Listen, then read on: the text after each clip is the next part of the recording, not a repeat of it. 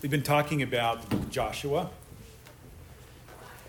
And um, I think this, I don't think we're going to rush through this book. I, this is like such an amazing book of truth, and it's been so encouraging for me. How many of you have ever read through the book of Joshua? Yes. Okay. How many of you have been impacted by this book in some way in your personal life? Yeah, it's, a, it's an amazing book. Let's just turn to the book of Joshua, chapter 4. And I just want to review a couple things that we have talked about over the last few weeks. And four things that we can um, review. Number one, uh, Joshua is a type of who? And when we say type, what does that mean, a type?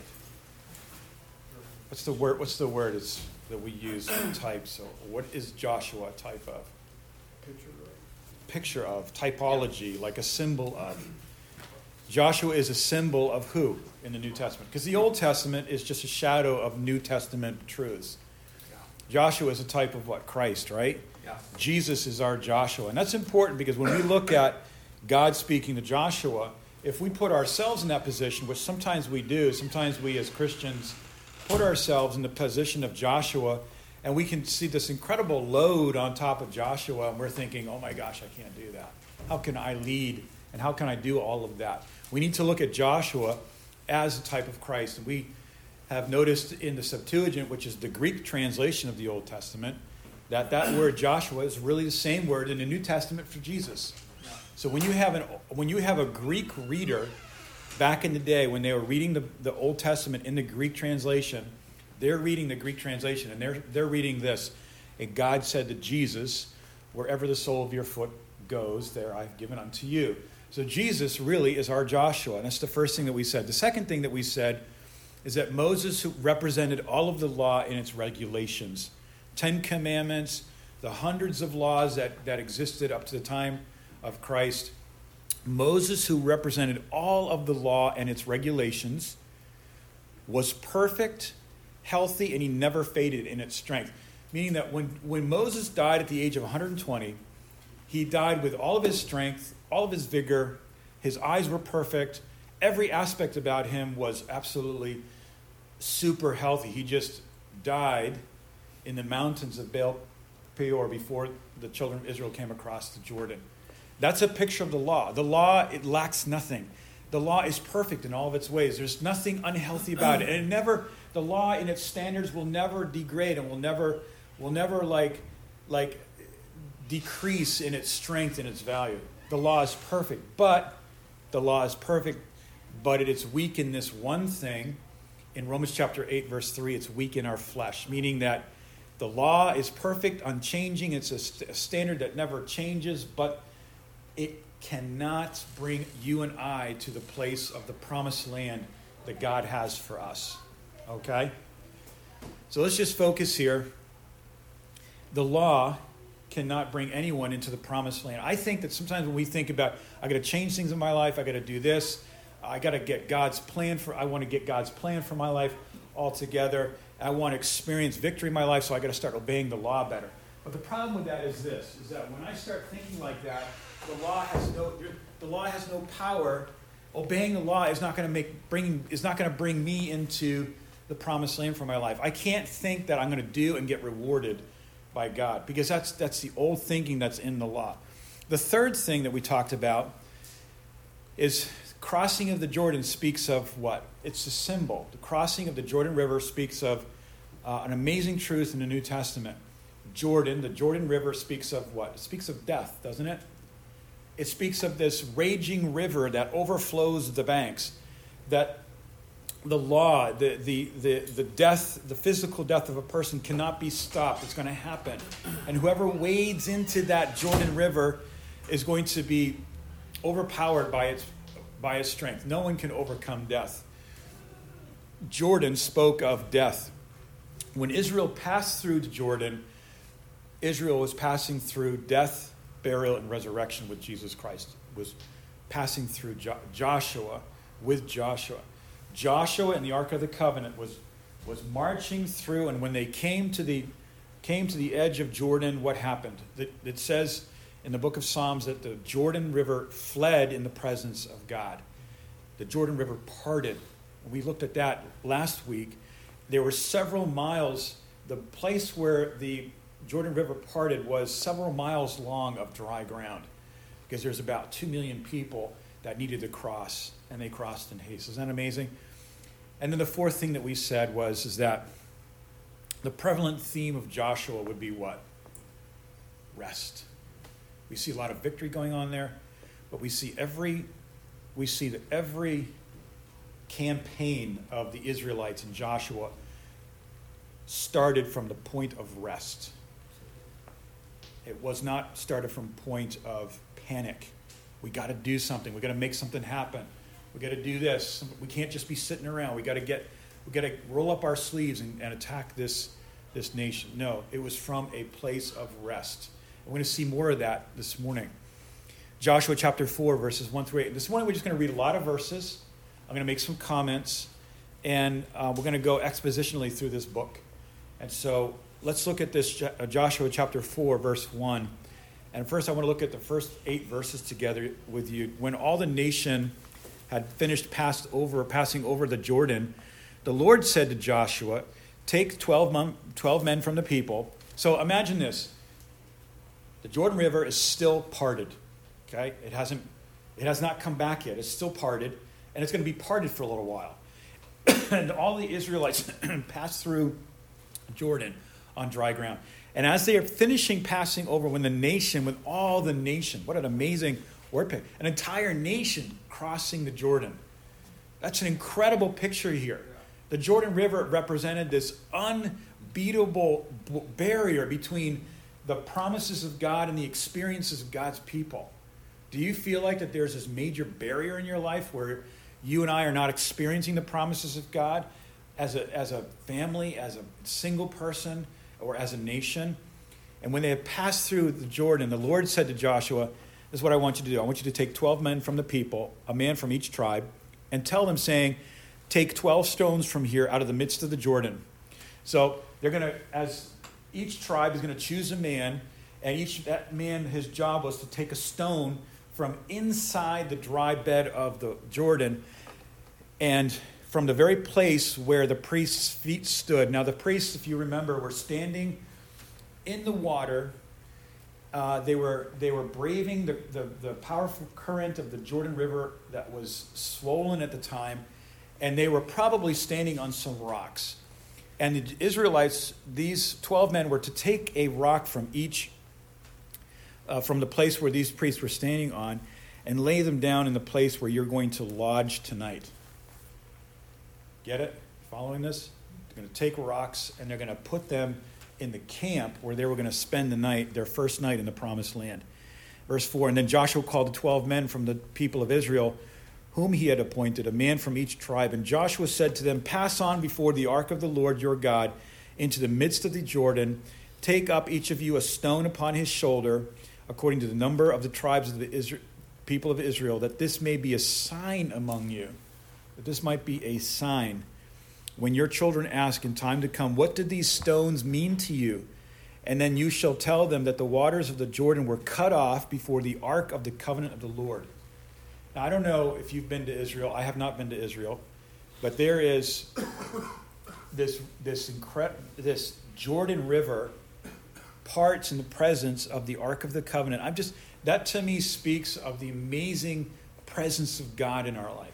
That when we walk into trouble, when we walk into impossibility, when we walk into a lot of hindrance, there is something in your life, and that is the ark of the presence of the Lord. That is Jesus Christ in us. Colossians chapter 1. He is the hope of glory. And when we don't even realize it, we're we're kind of just doing our thing. We got we got our thought life going on. We walk into a circumstance, and then there's the presence of the Holy One of God in us, and there are some incredible things happening in the unseen world. And in verse 7, that you shall tell them that the waters of the Jordan were cut off before the ark of the covenant of the Lord. When it passed over Jordan, the waters of Jordan were cut off. So these stones shall be to the people of Israel a memorial forever. And in verse 8, and the people of Israel did that. They created, they, they brought these rocks, they brought them up to Gilgal where they were spending the night, and they put them there. Here's the first point I want to make. It's just a practical point. My wife and I were talking about this recently. We live really in a society where we're really rushing to get from point A to point B, aren't we? Like, I want to get from A to B. I want to get from this situation, plow through what I need to get through to get to this situation, and then I'm going to chill. Then I'm going to relax. I'm going to be able to kick back. But you can, you know what can happen very easily? What can happen very easily is, is that we get so occupied from getting from point A to point B that we really miss what's between. We really miss that moment of miracle. Um, I think that sometimes when we go to sleep at night, what we need to do is we need to get on our knees before the Lord, or just get before the Lord, however you do it, and, and, and gather stones from the dry bed that God brought you through that day. We need to take, we need to make a memorial with our wives, with our kids. We need to ask our kids, hey, what did, how was your day? What did, you know, what kind of miracle did you see? What, what, did, what did God do for you today? We need to go over that in our mind. If we're, you know, uh, as a single person, we need to before we before we finish the day, we need to recognize the miracle that God has done in our midst. Make a memorial. Make that memorial. Make that make that thing where you can take these stones, bring it to the place of rest, and it'll be a memorial for you and for all generations. Because if we don't do that, we're going to hit the age of 80 and we're going to still trying to go from A to B, A to B, and we're never going to have any any memorials in our life to to enjoy what God has done in our midst. Okay? Let's look at verse 9 of Joshua chapter 4. And Joshua set up 12 stones in the midst of the Jordan. Wait. Did God tell him to do that? Did God say, Joshua, I want you to take 12 stones and then put them in the midst of the Jordan? No, he, God didn't tell him to do that. Joshua does this on his own. When I think about that, I think, okay, Joshua's taking the stones out, having the 12 men from the tribes, bringing that up to Gilgal. That's where gonna, they're going to spend their first night. But now Joshua by himself is kind of doing something between him and God. And this really spoke to me yesterday when I was going through this again. Joshua takes 12 stones and he brings them down. And while the waters are still parted and the priests are still holding the ark, I mean, there's no rush here. And he builds this little thing right where the priests were standing. Why did he do that? Because I think Joshua, as representing Jesus and his Father or the believer in our walk with God, takes a moment with God privately and he says, I want to just, I want there to be a proof that in the middle of an impossible miracle that had happened, I am putting some evidence there. I don't know how that translates to you, but we need to take moments in our miracles between us and God and say, you know something? I was at the bottom of that river. I was in, this was the low, this was a low point, but it, yet it was a great victory in my life. And I'm taking these stones, and then, because when the waters come back and they, and they begin to flow like they did for thousands of years, one thing is going to be different. There's going to be a, there's going to be a pile of stones in the bottom of that river that give proof that God did something impossible in my life, and that sign is still there. And guess what? Nobody's going to know it's there except for me. Is that great? Yeah. That's amazing. Do that in your life. Have these moments where you get. A, I know moms were busy. I know. I know. As single people, we're just running all over the place. We got so much going on. Take a moment with God between A and B and celebrate that moment with God. Simple truth, but I think it's just very important. He does that. There's another meaning here in verse 9 that I want to, I want to um, point out, and it's a biblical meaning. So there's really two memorials. There's one in the river, right? And then there's one up there on Gilgal on the other side of the river. And what that speaks of, it really speaks of that in, in Romans chapter 6, verse 4, we were buried together with him by the baptism unto death. Baptism, going fully the, under the water, going through the water and we were buried with him in baptism to death. And in order that, just as Christ was raised from the dead by the glory of the Father, we too might walk in the newness of life. Got that? That we too might walk in the newness of life. We passed through this Jordan, which just speaks of death, spiritual death, and we're brought to the other side that we could walk in the newness of life. You know something? You know what the newness of life is for you and I? It's for you and I to face the giants in the land that God has given us. God has given you land. I don't know what that land is, but in 2019, Yeah, I got that right, 2019. I thought I got it backwards. The land that God has given you and I in 2019, there are giants there, there are nations, there are spiritual forces in high places that God has given you, like Caleb has given you as an inheritance. This is your inheritance, by the way. Adversity is our inheritance, and adversity is our bread. Um, God said to the Israelites, These giants will be bread for you. We need adversity. We need it because if we don't have adversity, then we get weak in the legs and then we lose our spine and we lose our spiritual shape. Adversity is our adversity is something that God has not called us on our own to face, but He is empowering us through the power of Jesus Christ to face them, to follow our Joshua into the land and see those defeated. What are the giants in your life today? Finances? Are they? Do you have giant finances? Uh, how about marriage? Or how about no marriage? Or how about past relationships? Or how about in your personal life struggling with something? Maybe there's a giant in your life that just is like Goliath, that is every day facing the children of Israel, saying, Send me a man that I might that I might war with him. That is Satan through this giant flesh mocking the nation of Israel. Satan wants to mock you and I in uh, Exodus 32. I think it's verse 17 that Egypt mocked Israel while they were in the wilderness. And when that giant comes forward, God's not going to ask us to take on an armor that's not that doesn't fit us that belongs to a fleshly person like Saul. God's calling us to face that giant in the name of the Lord of hosts that that there that the nations may know that there's a God in Israel. The, the, the, the giants that face us today are given to us by God to be our bread. It's for our bread.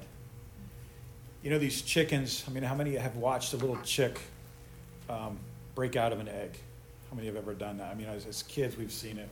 And you, the temptation is you can see the little chicken, they're getting tired and kind of kind of just taking a break there, and you think, okay, is he not, is he not going to make it, or is he going to die in that egg? And the temptation as kids was for us to break the egg open, to let the chicken out, to let the little chick out. And I remember our teacher telling us that if we did that, then we're actually doing a disservice to the chick because the chick could actually, if we break the egg open and the chick comes out, it doesn't have the strength it needs to actually get up and to take the, the to, to grow to the next step as a chick our adversities are given to us by God so that we can see that there is a God in our nation, that there's a God in our life, that there is a God in our midst. Let's look at verse 11 here. And the people passed over in haste. That's interesting. That's verse 10. Um, people are going to be hasty, but Joshua is not hasty. The priests are not hasty. We are looking at ourselves in this story in the place of the priests. There's no rush. When God is moving, we don't need to rush. God is in control. I think that sometimes when God is opening doors and situations for us, we're thinking, I got to rush through this. I got to I got to push through this. No, think with God and don't live under the pressure of the circumstance. And the people had finished passed over in verse 11. The ark of the Lord and the priests passed over before the people. And we see that there are these, then after the ark, there are the, the, the armies um, of the two and a half tribes. And in that moment, in verse 14, on that day, the Lord exalted Joshua in the sight of all of Israel. What does that mean to us here this morning that God exalted Joshua in the midst of all of Israel? Joshua being a picture of Jesus Christ. God is exalting Jesus Christ in our midst. When Jesus was crucified, was buried in that Jordan River, and rose again on the third day on the side of Gilgal. He was exalted in the midst of the church. When we see, when we see Jesus pass through the Jordan, there is an exaltation of Jesus Christ in our life.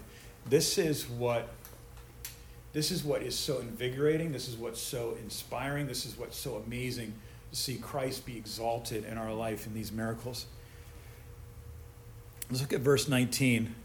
The people came up out of the Jordan on the 10th day of the first month. Now, why is God taking the time to talk about dates here? Because these dates, whenever you see dates, think about historically what that means in the, in the, um, uh, in the, in the history of, of Israel. they encamped at Gilgal on the east side, on the east border of Jericho. And these 12 stones, they take them out, they put them up Gilgal. This 10th day reminds me of what happened in Exodus chapter 12. Um, it's a day when, remember what happened in Exodus chapter 12? They were, the families were told to take a paschal lamb and prepare it to be sacrificed. That's the exact same day that the Israelites pass and they are on Gilgal. They are four days out preparation for the, the sacrifice lamb.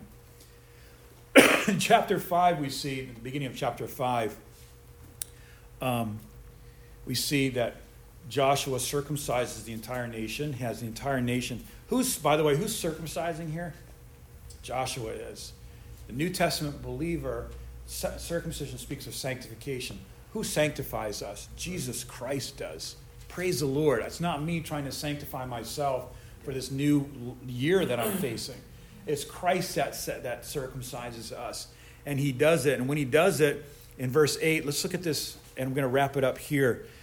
Let's look at verse 8 of chapter 5. And when the circumcising of the whole nation was finished, they remained, they remained in their places in the camp until they were all healed. And then in verse 9 it says this The Lord said to Joshua, Today I have rolled away the reproach of Egypt from you. I know it's warm in here. I don't know if we can drop the temperature at all. But just think of this as a, this is a point I don't want us to miss as we finish up this message. Today I have rolled away the reproach or the mockery of Egypt from you. And so that the name of the place today is called Gilgal. Why is that important? What does Gilgal mean? Gilgal in Hebrew literally means this to roll away. What was rolled away in the believer's life? The stone, right? Yeah. Easter, we, we, we celebrate the, the stone that was rolled away. That's what this word Gilgal means. It means to roll away something. And what was rolled away? The reproach or the mockery of Egypt. Let's kind of put our heads, let's put our thinking caps on together and look at this. Jesus is crucified, right? Yeah. Is put in a, in a tomb, and there's a stone there, and there's this big stamp of the Roman government on that, on that stamp saying, if you open, if you roll this away, you will be subject to the, to the punishment of the same crimes that the person is is in that tomb for. So this, this, this stone represents the finality, the authority, the completed work of crucifixion and execution yeah. on Jesus' life. That stone is there. And when people, and his disciples walked by and looked at the stone, they thought it's done. So who could ever move that stone? Yeah. This is what is called the reproach or the mockery. And when the, when the disciples walked, walked by, maybe during those three days that Jesus was, was, was crucified and he was uh, he was he was I don't want to say dead, but he was um, he had been crucified. They're walking by and they're looking at the stone and they're thinking, that's like that stone is like a mockery to me. It's like when when something happens in our life and and there's that stone or that Jordan River that we can't change. We kind of feel like I feel like the devil's mocking me. I feel like the devil and the people uh, the people that are not God's people or the enemies of God or just people that don't even know what God's done in my life, they're mocking me. You ever feel that way? Yeah. I'm being mocked, or my situation's mocking me. Or maybe a family member's got a really great situation going on, and I'm walking with God, and I'm just getting pounded all the time. And I'm just thinking, that's such a mockery. That's not what that word reproach, the reproach of Egypt. What was Egypt all about? Egypt was like, we're not going to let you guys go. You're going to keep you in bondage. It's the world, it's the flesh, and it's the devil. It's a system of the devil that wants to keep God's people in bondage and in slavery to addictions, to fears, and to things like that. And this is this reproach. And that whole time, the devil and the demons are, are mocking the people of God in Egypt. And they're mocking Jesus in the, in the tomb, and that, that, that stone is there. But then there's Gilgal. Gilgal is an amazing picture of resurrection in the Old Testament. It's an amazing picture of the resurrection of Jesus Christ. That that third day, when, when nobody had, had, had expected it, Jesus bursts out of the tomb, the stone is rolled away.